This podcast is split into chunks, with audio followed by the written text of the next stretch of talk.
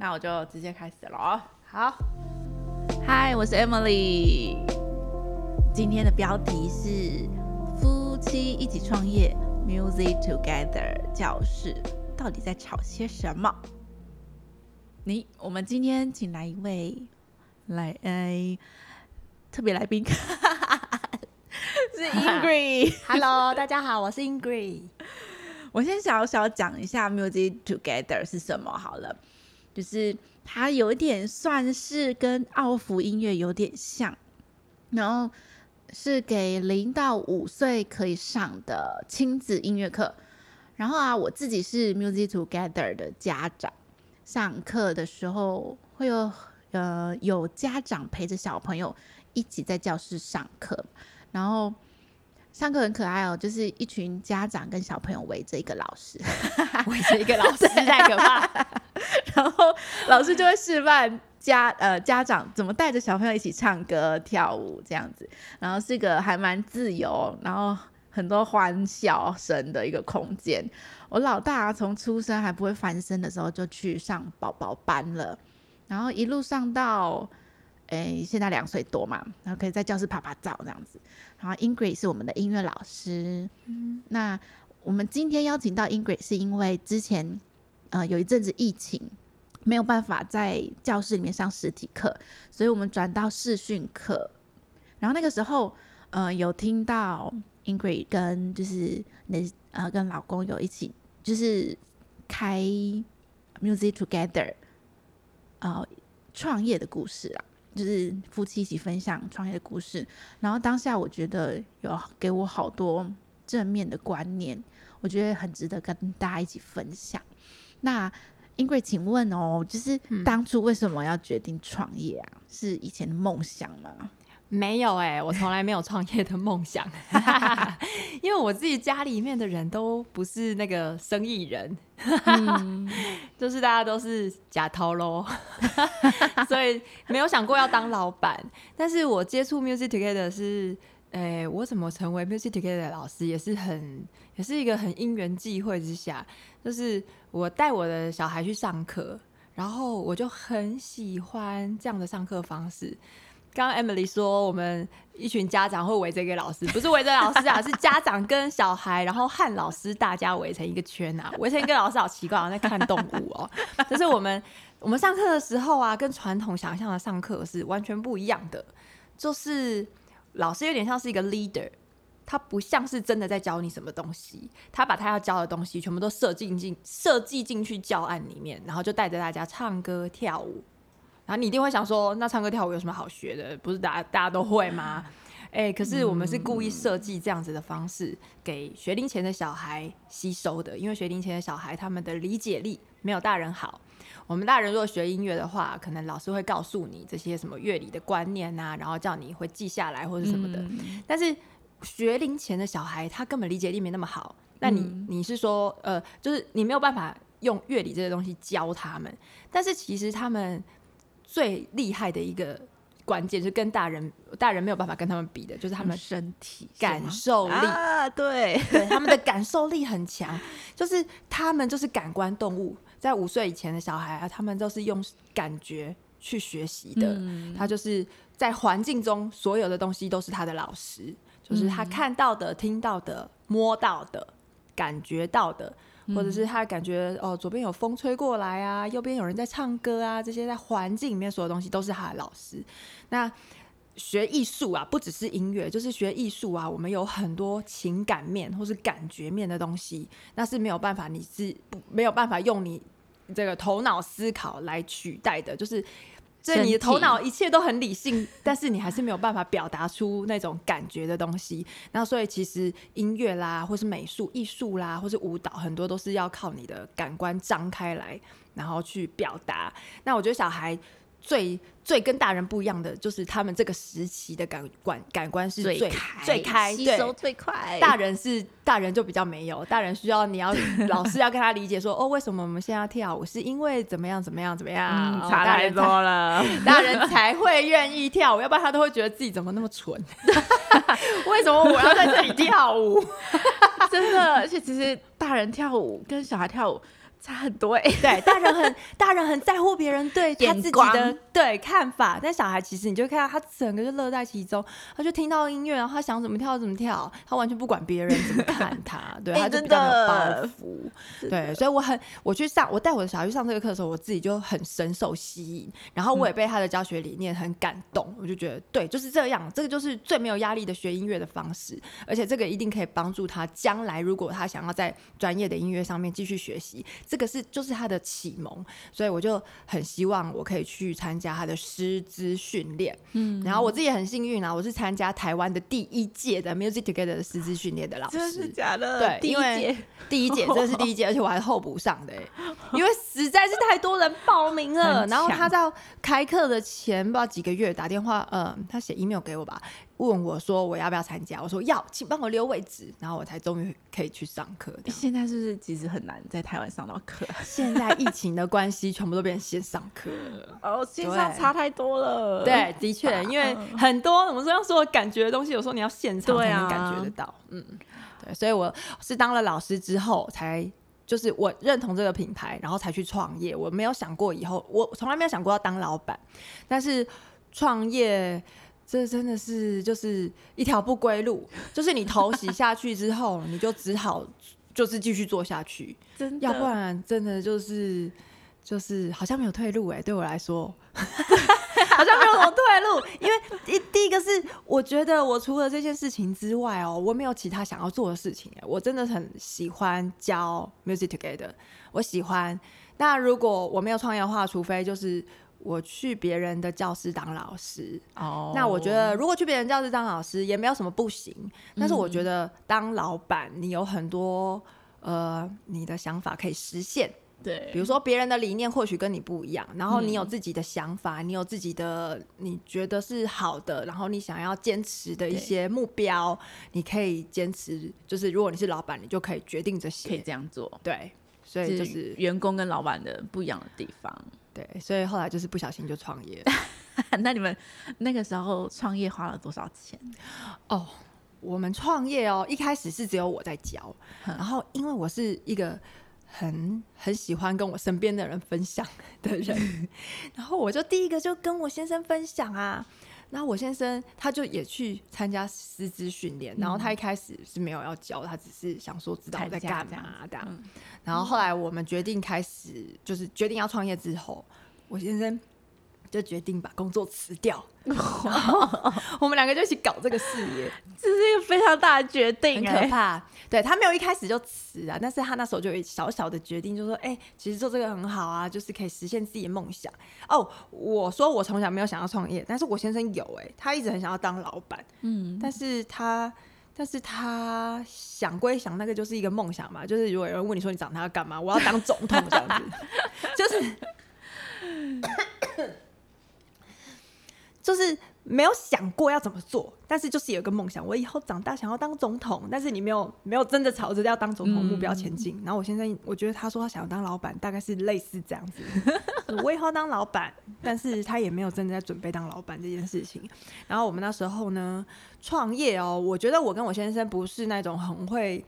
很会理财的人，嗯，就是以前他就是在公司上班，嗯。然后公司上班就每个月领固定的薪水嘛，然后我们再用这个固定的薪水去生活开销。那创业之后呢，呃，我们打算要创业的时候呢，我们都觉得说，哦，如果我有多少个学生，我就一个月可以赚多少钱，然后我就可以支付我的房租，就会有个理想我就可以支付什么什么，对。嗯。然后这是前提都是如果我有多少学生，对，但是我没有想过说如果有多少学生，这根本不在我的掌控掌控之内，对。所以创业时候，就像如果有人创业说，我开一间店，然后我都心里想说，我可能每天有一百个来电客，等你开了之后，你才知道其实一天只有二十个来电客，真的会有这种落差，非常难，没办法控制。对，嗯所以你真的没有办法控制这些事情哎、所以真的创业是好烧钱哦。我们那时候啊，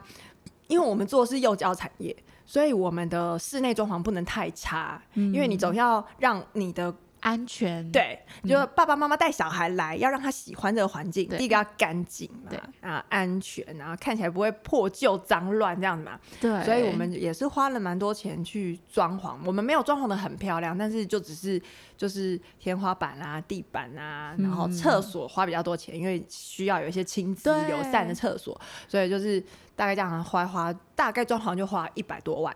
然后呢？而且我们教室其实不大，我们就一间教室而已，就一个客厅跟一个教室这样子，就花一百多万。然后，但是不是装潢完就 OK 了嘛？你总是要，你总是要有一些内装的设。内装的一些东西，软件啊，比如说你厕所就要买卫生纸啊，然后灯泡坏了要换灯泡啊。然后比如说你要因为是幼教的教室，所以你就要铺巧拼啊，然后还有我们是音乐教室，所以要买教具啊，然后就是有一些离离扣离离扣，而且再加上一开始招生没有我们预期的那么好嘛，嗯，所以呃，我觉得算一算哦，大概快要两百有啦，快要两百有。对哇，塞！而且当初的地点是不是也因为在房租很贵。对我们那时候是在台北市文山区，其实台北市文山区，呃，不是那种台北市的蛋黄区，但是可能就是台北市，所以就都很贵。对，而且我们是租一楼的店面，就是每个月都要缴，每个月都要。我们那时候房租是六万块钱，就是每个月你都要缴六万块钱的房租。然后，所以你每个月呢，你都要赚超过六万块，然后六万块打平而已耶。对，不可以只赚六万块 还要养家。对啊，家里开销，你真的是是，我后来呢，我真的压力大到觉得好像房东是我的那个一，就是我在养房东哎、有时候觉得房东好像是我阿公阿妈一样，孝敬他们，就是我赚来的钱。都要给他们。超过一半都是给阿公阿妈，对，都是给房东哎、我的话就觉得天哪，真的没有房子，无底洞。真的很可怕，而且你没有没有不能休息耶，要不然你就要搬走啊。哎，对，哎，就是你这样好辛苦，就要一直赚钱，一直赚钱，一直赚钱，而且赚的钱是为了要在这里沉存下去，还不是说我赚了钱可以出去玩那种哦。对啊你是赚了钱是为了能够继续在这里做下去。哦就是比较就是刚创业的时候的那个心理压力一定很大。呃，心理压力很大，再来是就是你的来电客不如预期。哦然后我那时候真的做了好多事情哦，我真的好努力。然后有时候我真的就会怨天尤人，就觉得我什么事都做了，为什么还是招生问题，对，然后为什么？然后后来我发现，嗯、其实哈，我觉得创业这种就是做生意会不会成功啊？有时候是那个人的特质。哦，对，像我觉得我就不是那种心力卡小的人。然后嗯我从小接受的教育、我我知道啊，你在说什么。我从小接受教育就是要，呃，要这种谦卑。嗯，然后比如说像我们不要太移花，嗯，也不是樱花，好像也，呃，就是不要那边自高自大，不要一直赞美自己，然后不要嗯骄傲，对不对？我们小时候应该父母亲，像我的父母都很怕我骄傲一样，只要我太为了一件事情太爽，他就 他就会 是提阻醒我。对，然后我后来发现，像比如说我们开始做生意，呃，不是做生意，就是我们开始创业，就是开教室，然后我就是设立了一个粉砖，嗯，其实你知道，我刚开始不是设立粉砖，我是设立一个私密社团哎，然后把学生拉进私密社团里面，然后私密社团是根本没办法做广告的嘛。嗯，然后我那时候也没有想过广告，我都觉得说，反正如果我教好，别人就会帮我介绍。推荐，对，但是的确哦，因为我以前在大学的时候我就教钢琴，嗯，然后那时候我所有的学生都是同一个学生介绍来的。会互互相介绍来 介绍对，那那时候我已经接，就是那时候我在大学的时候教钢琴的打工的事业已经赚蛮多钱的，因为我就是 case by case，然后而且是大学生而已，就是我几乎已经把我的放学时间啊跟假日都排满了，嗯然后而且都是学生介绍的，我从来不需要打，我打广告，然后就是这样很低调的这样教，也可以赚到钱对。但当我开始开业的时候，我就想说，我以前都是这样，所以我就把他们拉进个私密社团，然后呢，我我根本就没有意识到我开的这叫做团体班，我不是一个人就可以上课的。我开这团体班，我一个班可能需要六个人以上才有办法 together 啊，对不对？不然就变成 music solo 而已，我一对一哦。所以我我没有意识到，然后我就觉得学生会帮我介绍。但是学生介绍也可能有一个一限个而已嘛，嗯有限，一个一个一个拉一个的而已啊。或者是他介绍，如果他可以介绍到一整班十个人，那已经很厉害。但是我不能只开一班呐、嗯，所以我我没有想过这些问题，我都想说要靠学生介绍，然后没有想过要广告，然后到我后来发意识到说，哎、为什么我我我都不好意思在粉砖上面写说我这个系统有多好，我这个老师有多棒，小朋友多喜欢我，我都不敢写这些，因为我就觉得这些很羞耻，我怎么可以自己说自己的好话、然后我去看别人的粉砖的时候，我就我都常常冒冷汗，说他怎么敢说他自己？真的很呆哦！我现在已经不会了，我现在已经会开始自吹自擂了。但是我那时候真的很呆耶，我那时候真的觉得说他怎么敢，他怎么敢，然后我自己都不敢，然后所以我一直学生都没有几个这样，就是也是有啦，但是但是我没有大次广告的状态，可能就是你的学生人数就是一直有。互相拉来拉去比较慢，对，然后你就会局限，就是只有那几个人每个月的钱一直少六万块哎，然后我真的后来就开始 突破了，就是要突破自己，还开开始要讲一些上课的事情啊，为什么小孩喜欢上你的课啊，你就开始讲，然后这个系统有多好，然后就要开始写文章。我真的做了很多突破。对，然后开始就可能脸皮就会变厚，然后开始告诉别人我我教的东西有多好，我是一个多么棒的老师。真的，因为你不讲，没有人知道，真的是要广告，学学着广告自己，对，就是这个是需要学习的，哎，这是需要学习。就是我们以前没有想过要告诉别人我们有多好，都觉得别人会看得到。嗯，但是你当你进入市场的时候，你没有告诉别人，你永远就只有你身边的人看到你的好而已。嗯但是你不是只有要对你身边的人做生意啊。对对啊，你希望你可以教那些不认识的人，然后或更多的人，而且你的学生是会毕业的。我们教零到五岁，对对不对？等到他去幼稚园的时候，他毕业了，你就没学生教啦。你身边的人都毕业了，你本来是教你的小孩跟你小孩的同学，跟小孩，然后小孩同学都毕业了，就没有人可以教了，所以你必须要去 promote 自己，行销自己对，的真的东行销自己真的是很重要。就是说我刚刚就说，有些是靠天分，就是哦我就是没有这种天分。当然是我现在有进步很多了啦，但是我觉得跟很多大师比起来，真的是太。就是太微不足道了，就是我行销自己这一点还是很弱。我觉得当老板好像都都需要有这个嗯，特点特质，对，而且就是我不知道我自己就是有那种天生有些包袱，可能跟我原生家庭有关系吧，因为我们我们我们家里面都没有人是做行李的，然后所以。我们对于那种做行李郎，我妈都会这样说：行李郎几鸡嘴好溜溜，对不对？就是说他很会讲话啊，讲可能不一定是真的。然后当然，我现在我是行李郎吗？我 我没有好溜溜，我还是我都会讲，我都会讲之前很棒，但是那是真的。但是一开始我真的还没有办法突破这个这个心里的瓶颈欸我就那个坎觉得我要在站在大家面前告诉大家我很棒，真的很奇怪哎、好，就是、嗯自己的自我突破，对，这真的是自我突破。创业就是突破你原本的舒适圈，真的。就是这样。然后你就是赶鸭子上架，你以前觉得你不会做的，你现在逼着你去做，也是成长很多啊。在里面也学到蛮多的吧？那你你刚刚有说你你先生也是之后就跟着你一起进来 Music Together 嘛？对，他也开始，他本来是想说他工作辞掉，因为其实我有太多事情需要他帮忙。就是我们开店之后，他还有继续上班，但是变成说他上班下班之后他没有办法休息，他就要嗯下班之后立刻投入教室的工作，就教室里面一些乱七八糟的工作。我们哈没有做生意的人都会觉得做生意好像很简单，就是开店哦教课，了，但其实你门关起来之后，还有好多事情要做。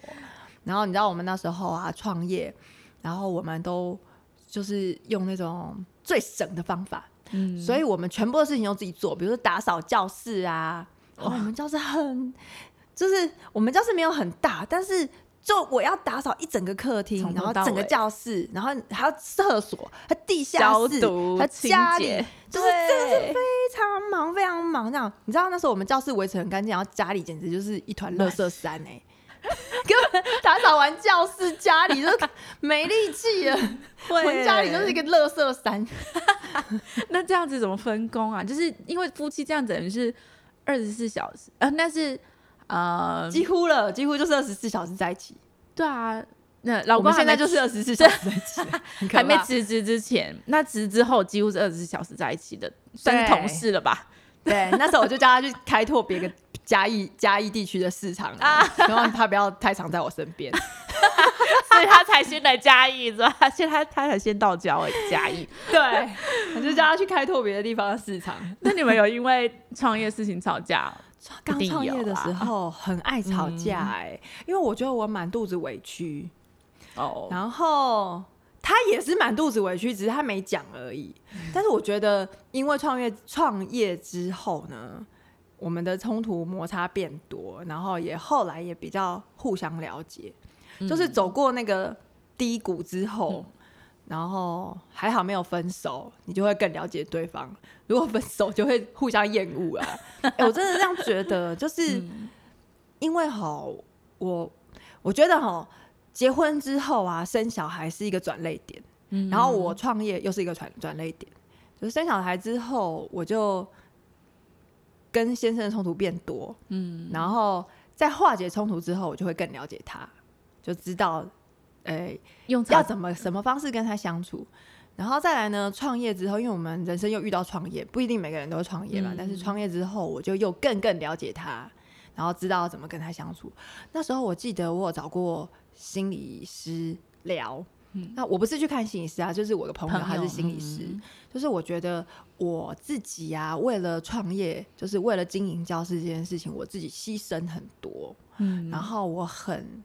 我很忙，我很累，对，然后我下了班之后啊，我因为其实我我等于是好定跟共进，我那时候没有请行政的人员，就是我自己是老师，嗯。然后我自己又要做行政，对，然后又要做打扫工作，就是所有事情。的问题，对，然后还要在身上。每天在那边贴粉砖，说自己很棒，这样，就是就是真的，所有事情都是我我们要自己做，然后我就觉得说我很委屈，我很辛苦，然后甚至呢，我这么辛苦，我没有得到。呃，合理的报偿。所谓合理报偿，就是说，比如说我这么认真辛，呃，比如说上班的人，他会觉得我这么认真辛苦赚钱，我就是为了呃一号的时候可以领到薪水，然后我就可以去按摩，可以去看电影，然后我还可以安排个度假这样。放松，然后呢，我不是因为我赚了那么多钱之后，我还要分六万块给房东，所以我就满腹委屈。然后剩下钱我也没有办法想花就花，我甚至呢。想要去按摩，我都不，我都舍不得得。嗯嗯，按摩两千块，我怎么可能？我怎么我怎么可以就这样两千块就花掉？然后就是，我就真的非常省吃俭用。然后因为我有没有时，我没有时间煮饭，所以我们几乎就是都吃外面。然后吃外面也是一笔大开销，因为我们家有五个人嘛。然后我们就要去吃很烂的东西，也没有到很烂、比啊，较便宜的，比较便宜的东西，但是便宜的东西都不是我想吃的，比如说嗯吃自助餐，就每天晚餐都只吃自助餐，嗯。而且就算是自助餐也要两三百块，就觉得人口哦太多，真的，然后你又不可能说我想要去吃，我想有时候你心情很不好的时候会想说，我今天一定要来吃个十二锅，嗯。或者我要去吃牛排，嗯，就但是你都舍不得花那些钱，所以我真的过得非常的委屈。然后，然后我就常常看到我老公，他下了班之后，他就在那边划手机啊，然后看影片啊，我就对他很不能谅解，很讨厌他这样子。然后我就跟我那个心理师的朋友聊天，我就说。我就说，我都我我就跟他讲我的委屈，就是我、我觉得我很我很辛苦，然后我做了很多事情，压力很大，然后我都要委屈自己，不能做我喜欢的休闲活动，比如说去按摩啦，啊，或者是 Shopping 呃花钱啊，干嘛？对，下 shopping 也别想了，这样 我都不敢。然后我先生则是他整天在那边划手机，他为什么都不来帮忙什么？然后他就跟我说：“那你有没有想过，他划手机就是他的休闲娱乐？哎，那你的休闲娱乐是要花两千块按摩，但是他的休闲娱乐是免费的。”就是他，他其实就是他在休闲，因为他因为压力也很大，而且我觉得人真的有盲点，就是你只看得到你自己做的事情，你看不到对方做的事情。对，然后我觉得我自己的对我老公的盲点是他其实做了很多事情，但是那些事情可能不是我觉得我要去做的事情，所以我就会觉得你怎么不去做我没有做的那些事？但事实上他是他，我是我，嗯就是我想到的东西，他不一定觉得重要嘛，他去做的也是对教室好的事，然后但是是他觉得重要的事，然后我只有想到说我还有什么事还没有做，我还有什么事还没做，怎么没有人来帮我？但是这些东西或许或许他觉得没有那么重要，或是他没有那么擅长，所以还是应该我来做。嗯那如果我自己做不到，我可以自己把自己的工作调配一下，不要做或者怎么样，你不应该去安排在别人头上。对，就是因为他其实不是我的员工，他是我的合伙人，我没有给他钱嘛，我没有，我没有，我没有给他钱，就是我们赚的钱是，就是就是我们家里的钱这样子，他不是我的员工，我不能。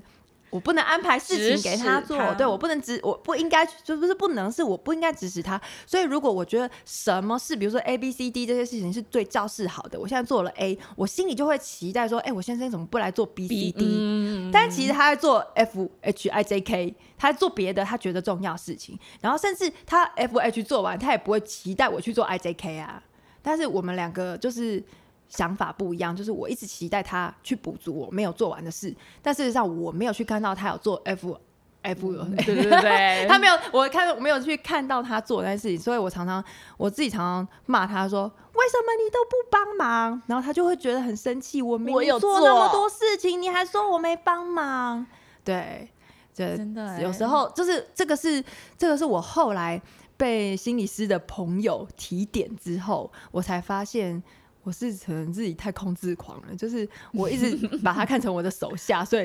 所以对他很不满意。哎、我觉得这个点也有一点，就是当初我听到你第一次讲的时候，有一点影响我、欸因为其实我们家的先生也是，也是这样吗？也是回来是划手机，然后我也会觉得我还有这么多事情还没做完耶。嗯那你就回来，你也是下班，我也是算是有点下班的感觉，但是我一直都还还没有真的停手，对？然后就你就可以先划手机。哎、嗯，这这我当初听到你跟我们分享的时候，我就觉得，对他也是在做他觉得是放松的事情。然后我觉得我的放松的点方法是不一样的。对，对啊，是就嗯，男那时候心理师的朋友是跟我说，如果你看到他放松，然后你觉得很，你觉得你也想放松，那你就去放松，因为一个你可以，比如说如果真的很穷，那一个月去按摩一次好了，不然就两个月去一次好了，就是做这件事情不会让你真的倒闭，但是你可以让你心情好一点，让你的路可以继续走下去，那就是必要的花费。哦，对啊，那就是必要的，而且就是你可能可以用换个角度看你的先生，哎、他做一些免费的，你应该要更庆幸吧。对对，他至少不是说拿五千块去酒店，对。所以你应该庆幸他他他做的休闲娱乐是免费的。对，我觉得这还蛮重要。这其实是一个我们自己的思考换一下，这就好像对有就觉得好一点，就自己心里比较过得去。真的真的，还有我我让我想到一个，就是我看到 YouTube 上面有一个红蓝老师他他嗯讲的那个 TED Talk 是脑科学揭露女人思考的秘密。他其实就是在讲男女大不同，我觉得还蛮好笑，而且里面就是整个讲了男生跟女生的想法吗对，思考是完全不一样的。所 以我觉得有有有机会可以去看一下，还蛮妙的。对，好，那我问一个比较现实的问题我，就是当初创业到现在回本了吗？这好像蛮重要的，是本了吗？哦 它有点我跟你说，我那时候大概借，我们跟银行借了一百万，嗯然后我的父母有给我一些钱，就是几嗯。十、几十这样子对。然后，呃，我觉得其实应该是没有回本，嗯，因为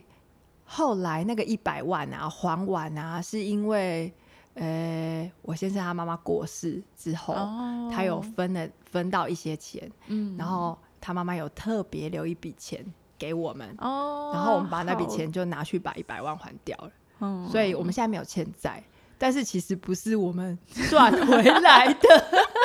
这也就是一个 是妈妈妈留妈给我们的爱，帮我们还清我们的债。对，还有那笔钱是那笔钱是他妈妈想说，他其实我不知道他妈妈知道我们有没有欠债，我不知道啦。嗯。但是他可能想说我们在创业就是会缺需钱，要需要钱，哦所以他就特别有留留一笔钱给我、嗯给给我先生，然后他就去把那个银行的贷款还掉，所以嗯还掉之后我们就没有欠债，但是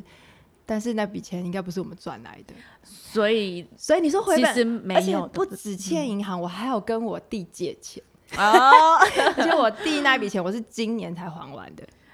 是啊，这经历了几年啊？这样子，我们是二零一七年开幕的、哎，到现在二零二一。对，其实我觉得是没有回本，嗯但是我现在还在 Join Music Together 啊，就是还是以这一行为生。嗯那只是我们从北部搬到南部，然后我们以前创业的时候租的那个店面已经退掉。那可能会有人觉得说很可惜，这是失。败，但是我觉得没有、欸，我觉得好险哦、因为你知道吗？我把那间店退掉之后，就发生疫情了。如果是我在疫情的时候还租着那间房子，又又不能开课，因为我们我们疫情发生的时候，其实停课了两次，两次都差不多嗯都停一个月哦、嗯如果一整个月都不能营都运收不能营运，有收然后你入，又要缴房租，那真的是很可怕，那压力会大到欸。很想死吧？我觉得这对，所以我的觉机遇很妙。险，我觉得真的很险，好险，好险。然后我们现在在嘉义，然后台北的教室是我交给台北的老师继续做，然后他们是用租钟点的方式，他们跟一个音乐教室合嗯。作，然后所以他们只要付钟点费，哦，就是所以其实如果没有开课的时候，他们是不用付钱的，就是不是把整间教室这样子压力比较小，对，这样压力嗯比较小。那、当然，你对那个空间的使用权会比较局限啊。哦，一定的，只是你如果想要呃比较自由的使用空间，你就要把整间租下来，那个压力又太大。所以我觉得他们这样子小小的做，不小小的小小的做小小的实现梦想也可以。然后我们现在是租在嘉义的，就是一个那个文化部的，就是。嘉义的酒厂教这样子教室，然后我们这边的房租啊，是以前在在台北的五分之一耶。哦天哪，像我以前一个月就要缴这里五个月的房租、哎，天哪现在是轻松很多，所以我们才有办法慢慢的把钱还完呐、然后现在就是压力小很多，但是呢，遇到疫情也是。还蛮无奈的，就是疫情，我们转成线上课，但是线上课其实很多上实体课的家庭啊，不习惯上线上课，因为线上课你必须要爸爸妈妈很专心，对。然后如果你在实体课的话，如果在实体课的话，你有时候爸爸妈妈晃神一下，小孩也不会跑掉跑太远。对，因为还有别人在做、还有老师在，还有别的阿姨、爸爸妈妈嗯都在，对，所以线上课要就是要爸爸妈妈自己很专注，然后要很努力，就是就是也要看每一个人的家庭啦，很难说，还要看小孩的个性。有的小孩是年纪对，有的小孩上线上课反而专心，有的小孩是完全不买单，所以很难讲我。们家就是不买单的那个，你们家喜欢跟别人互动的，怎么可能给他看电视？他看一下，哎，就就跑掉了哦。对啊，对，很多小孩都是这样。对啊，所以嗯这波疫情也是对，嗯但是我真的已经很感谢了，就是即使疫情有一些损失，但是嗯至少我现在不是承担着就是每个月要缴房租，不然就被赶出去的那真种压的力。对，所以这安排有时候也很难讲哦。对 我已经很心怀感谢了，就是让我现在压力是小很多。如果我现在是还在台北，然后租着那间房好子的话，可怕哦！我真的可能吵架吵掉光了。对，有压力在的时候，也真的很容易吵架，因为你就会一直看到对方的缺点，真的，就是你为什么不去做什么？而且又有生活上的一些压力。对，啊，真的。那你会建议现在正在犹豫要不要创业的人创业吗？哎、这很难讲哎、因为我觉得啊，我创业啊，虽然没有赚到钱呐、但亏是我没有后悔哎、我都跟我先生说，我们其实是除了钱之外，什么都赚到了。就人生的哦经验呐、做人处事啊，还有夫妻之间的了彼此的了解啊，正面哦。就是创业这件事情呢，是 build 你这个人更成长，嗯。就是让你这个人更成长。因为有很，因为哈，如果你是去上班，或者是像我以前当老师，我觉得当老师是最不需要很努力的。很努力去 适应社会的人啊，哦因为老师是被尊重的人，哦，对。对，就是大部分。你不用对你就是你不用一直很努力的要去适应社会。那像我是教 music together，是因为我不是只是老师，我还是老板。嗯，其实我在业界也有看过老师跟老板的不一样，就是业界有一些老师他只是老师而已，他就可以下课就下课啊，也不需要跟家长 social。哦对，所以有些家长就会说：“哦，那个老师下课之后就翻脸不认人。” 因为那老师没有招生压力呀、对但是我们老板有啊，我们就要呃去跟家长建立关系啊，嗯去关心孩子啊，然后问他今天上课的状况怎么样啊什么的。因为我希望他报名，我希望他喜欢我的课嘛。可是老师如果他没有招生压力，他可以都不用管这些。他不需要跟他建立关系，因为这是团体课。如果你说个别课，或许你还是需要跟小孩建立关系，小孩才会听你的话，才会回去才会练琴，对不对？但是团体课，其实有些老师是他不需要跟家长建立关系，他下课就下课了。对，但是老板不一样，就是你会有压力。那这些就是会帮助你，就像我刚刚讲说，我不是那种行李卡小的人，我不会自己赞美自己，但是我为了要就是 promote 我的教室，让别人看见我，让别人愿意来试试看我的课，我就要一直去广告，一直写文章，然后说我这个系统多好，对小孩多有帮助，然后我是一个多有经验的老师，然后我平常怎么跟孩子相处的，我怎么跟家长讲话的，这些东西，我就要把我做的这些事情告诉大家。嗯，那不是说我要故意浮夸的说，但是我就是。即使不是浮夸，就算是现就是真的，我平常也不太会讲。嗯对我们平常不太会讲自己的好话啊，说哎、我今天怎么样讲，但是我现在就必须要讲出来，就是这个也是一个让我自己突变得破，对突破，就跟跟以前不一，样，对，跟以前不一样，就是我会学会行销自己，行销自己的教室，不同的领域，哎，对，所以我觉得我学这些东西哈，是别的地方，别就是如果你当个员工，是你不会去想到这件事，学不。到的，学不到。嗯像我们最近教室因为疫情啊，招生不是很好嘛，就是之前放太长的假，因为正常的话就是如果没有放假的话，一直都会有新的学生来。体验，然后就会报名对。但是前面放太长的假，旧生毕业之后就没有新生了，所以我们这一季啊，大概减了三个班，三个班哦。如果理想的话，就是三十个学生哦，就是 掉了大概大概五趴，呃五十趴哦，就是很很多，就学生就少掉很多。然后我自己就想说，那我应该要走出去，让别人看见。所以我们是就自己办了那个叫什么公园快闪活动。就在我有我看们嘉义到公园，然后到处去公园，然后去那边唱歌给，接触人群对，你想，如果我是一个员工，我干嘛做这种事啊？就我不在家里躺着追剧就好了，我干嘛去公园唱歌给不认识的人听？真的完全 就是你当老板，你就要想一些各种各种方式，然后去勇敢去做这些事情。那员工不需要，真的，所以就是，嗯，我觉得如果你年轻的话，你想要创业就去做吧，你会会会让你的人生有很不一样的风景，体悟，而且你嗯会快速成长。就是所谓的快速成长呢，就是你可能以前是一个天之骄女、天之骄子，然后不食人间烟火，但是你当了老板之后，你这社会化很快，你就会就是会可能会比较有同理心逼心，迫自己一定要成然长，后对、嗯逼迫自己成长，我们变得比较有同理心，然后知道呃知道钱不是那么好赚的，然后可能你就会呃不是说省吃俭用啦，你就会知道什么叫钱会花在刀口上啊，然后你会有很多规。划，对更有一些这些能力，对，我觉得会一定会让你的人生进步。但是如果你已经是就是你已经见过人生的风风雨雨了，然后年纪也有一个，就是你希望接下来的人生是安宁的，就是比较平静安稳的舒服的，那你就不要再做这么刺激的事了，因为创业真的是真的，你可能会掉很多眼泪哦，然后会生很多的气。然后会跟人家吵很多架，会，但是这些都不是白费的啦，你还是人生会成长啊。对，对，所以这句这个答案好难哦，就是要还不要，三就是三十岁以前都鼓励你去，三十五岁啊，四十岁以前啊，四十岁，四十岁以前都鼓励你去创业。对，对，其实如果你真的烧掉一百万，还是可以赚回来啦。一百万好像没有那么可怕，你就努力努力的把它赚回来。对钱我们都是还可以赚的，但是这些时间跟经验，我们是有时候不是用花钱就可以赚到的。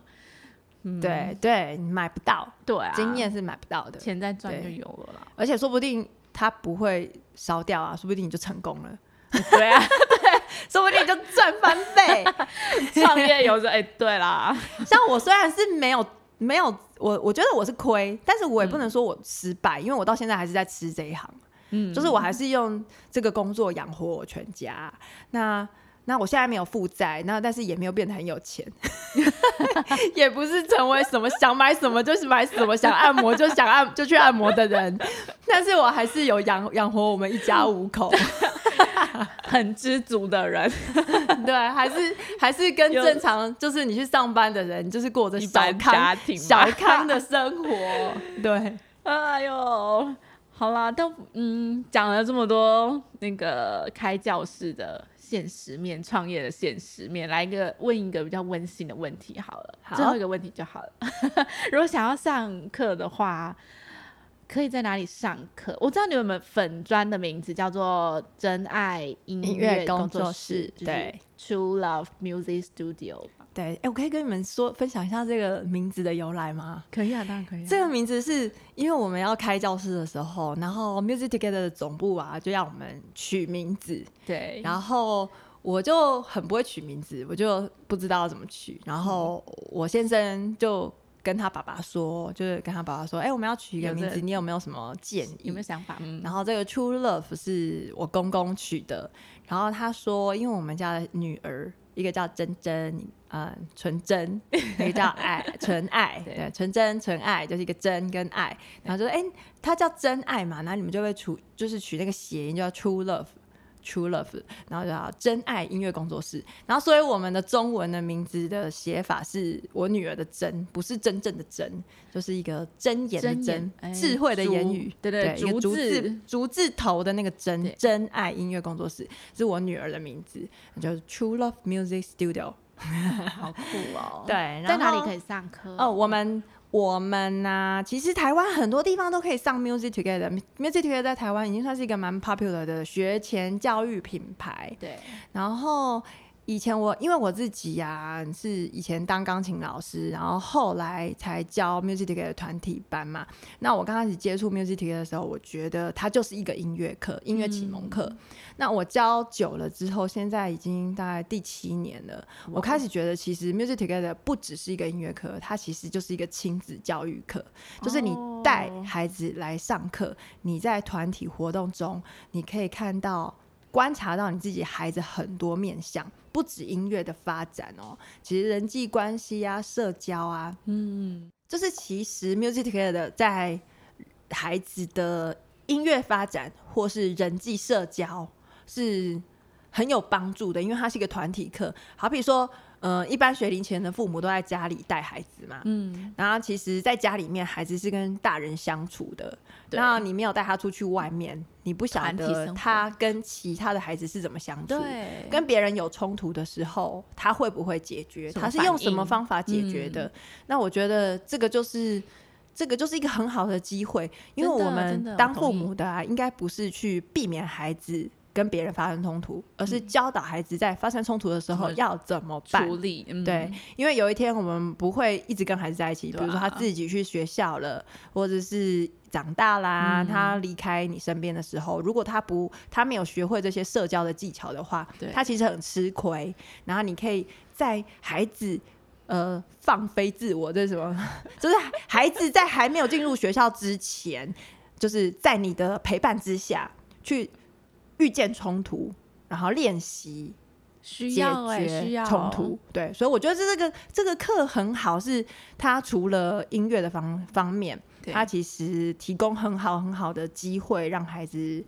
接触练练习社交，对，然后还有让爸爸妈妈有朋友，因为哎其实自己需带小要妈妈孩好孤朋友，爸爸单真的 真的带小孩真的很孤单。然后你可以出去外面啊，认识一些人啊，人类，对我也交到蛮多聊聊天。music together 很好的妈妈 朋友，对，因为通常会来上课的人都是同质性比较高的人，就是你可能比较喜欢，嗯、就是比较注重教育啊，或者对是比较喜欢带孩子出去外面跟做社交的，一些而且很多妈妈话题可以聊。对对，所以其实 music 是一个很多面向的好处，就是即使你觉得你不是音乐人，然后你根本没有想过要让自己学自己的小孩学音乐，但是我觉得这个课啊是适合所有的学龄前家庭。真的。嗯然后我们教室啊，其实台湾我刚刚说台湾有很多教室，然后我自己的教室就是我们这个 True Love 品牌的教室啊，在台湾四个地方可以上到课，一个是在呃台北市的文山区，然后另外一个是在台中市的丰原，还有台。台南投县，南投县吧，对，南投县，还有南投市草屯，南投县的草屯，南投市都有，然后还有嘉义市，对，我们现在有四个地点可以上到课，就是 True Love 的这个品牌的 Music Together 的课程。然后我自己是在嘉义教，因为我从台北就搬下来，现在就住在嘉义，我自己是在嘉义教。然后除了实体课之外，也有线上课，这个是为了疫情发明的课。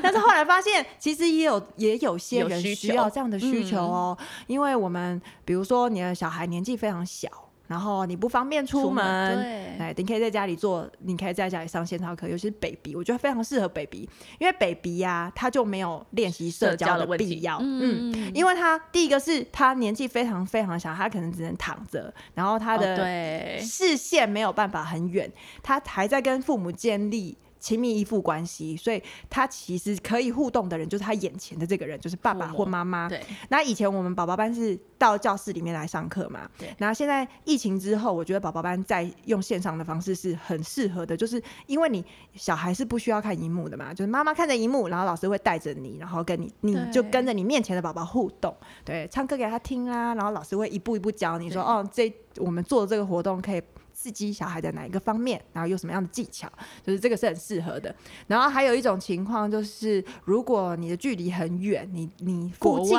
都没有 music together 可以上，哦对，或是你在国外，我们也有一些国外的家庭，就是他希望孩子可以跟讲中文的老师哦，上课，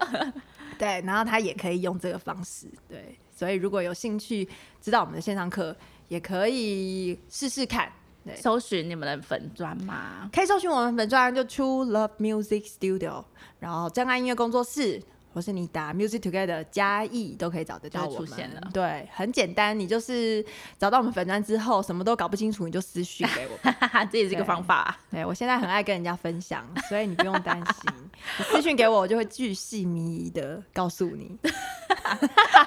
哎、我觉得上完 Music Together，就是跟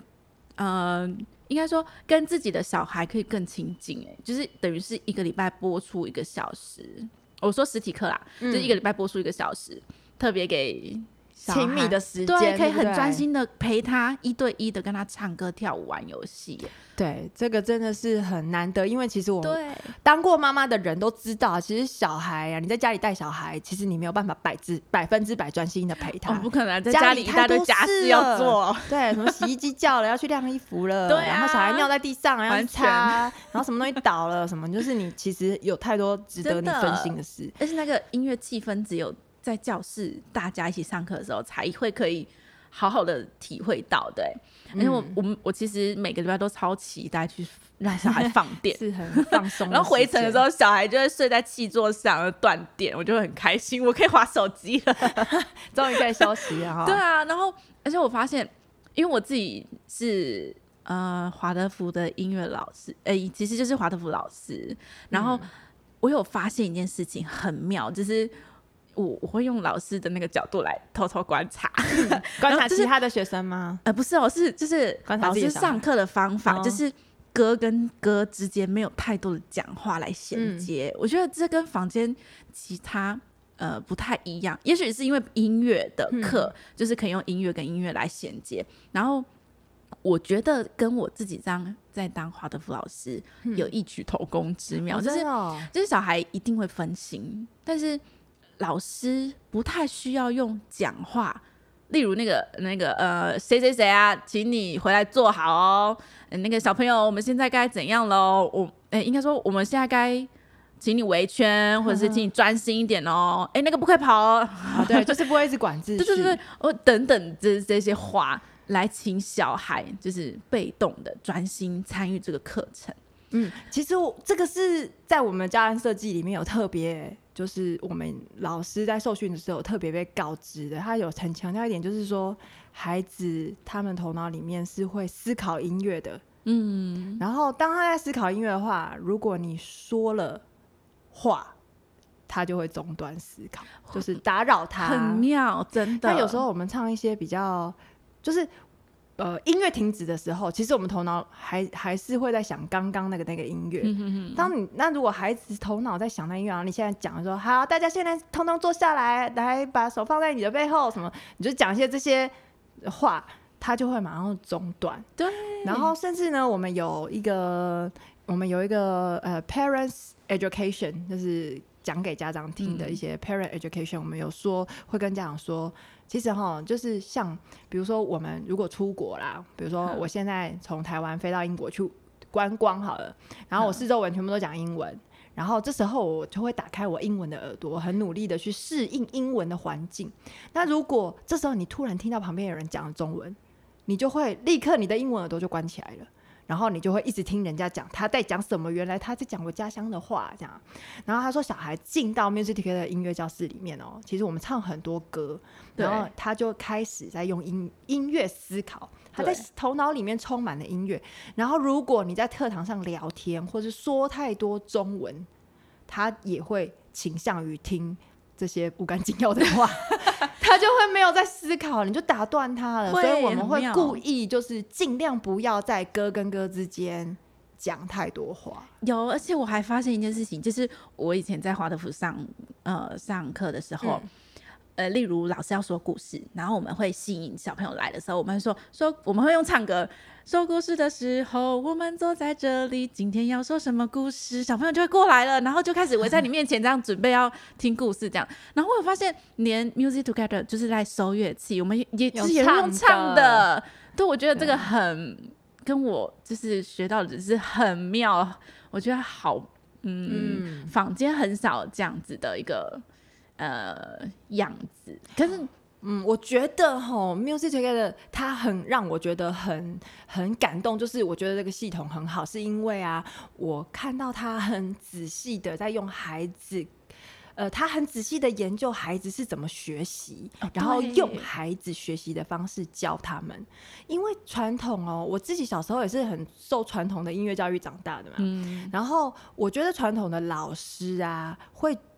会心里面会有一个模式，就是觉得说小孩应该要学什么。小孩学音乐，第一个要学什么？哎哆来咪或什么的，或者看谱，我们 就是觉得小孩应该要学什么，所以我就教他什么。但是小孩应该要学什么，这是老师觉得，嗯，然后所以我就教他什么，我就我教他我心目中我觉得重要的东西，然后还有我觉得的那个步骤。但是 Music Together 不一样，它其实有很深厚的研究跟很深厚的一些儿童啊、呃幼儿的一些发展的一些理论在支持，所以我们对教育的设计的背后，教案的设计背后有很多是去。符合孩子学习的状态，孩子的发展，然后去嗯设计的教案，而不是说老师觉得你应该要学会什么，所以我去教你。真的就是内容够吸引小朋友，他会自动被歌声或者跳舞，或者是也许这个时候，哎、我觉得他们快要 他们快要不行了，所以用乐器来吸引他们注意力，或者是就是各种那个上课的对上课的一个流畅啊很好，安排的很好。对，对，我觉得因为我们上课就四十五分钟、五十分钟，然后你想要把一个幼儿关在一个教室里面五十分？钟，应该是很困难的事情。大人也许都做不到了所以有很多嗯技巧啦，就是对老师上课的时候要需要很流畅，然后要适时的拿出吸引他们的东西，但是又不能整堂课都是用那些花俏的东西吸引他，因为重点还是希望他可以用自己。就是比如说自己的身体、自己的嘴，然后自己就是学会用自己当做乐当做乐器，然后来享受，不是靠一些外在的东西。没错，我觉得当老师的最高境界 就是不需要一直讲话，他们就过来了，没有啦。然后我觉得，嗯，还蛮有趣的，想要跟大家一起分享。嗯那我们就听完这一集，欢迎欢迎来参加啊，对，或者是写信告诉我们你想说的话，然后也可以到 Music Together 真爱音乐工作室的粉对砖。如果你的小孩是零到五岁的话，我就很推荐。不一定要来我们教室啊，我觉得你可以带小孩去一个 Music Together 的教室上上看。对，对，因为教材不会不会有问题。哎，应该说，呃，是上一样的教材，全球是就是同步的季节的教材。对对，所以不会有就是太大的。那当然是也很欢迎你们来找我们，我觉得太好了。好啊，今天就谢谢 Ingrid 喽，我们下次再见喽，拜拜，拜拜。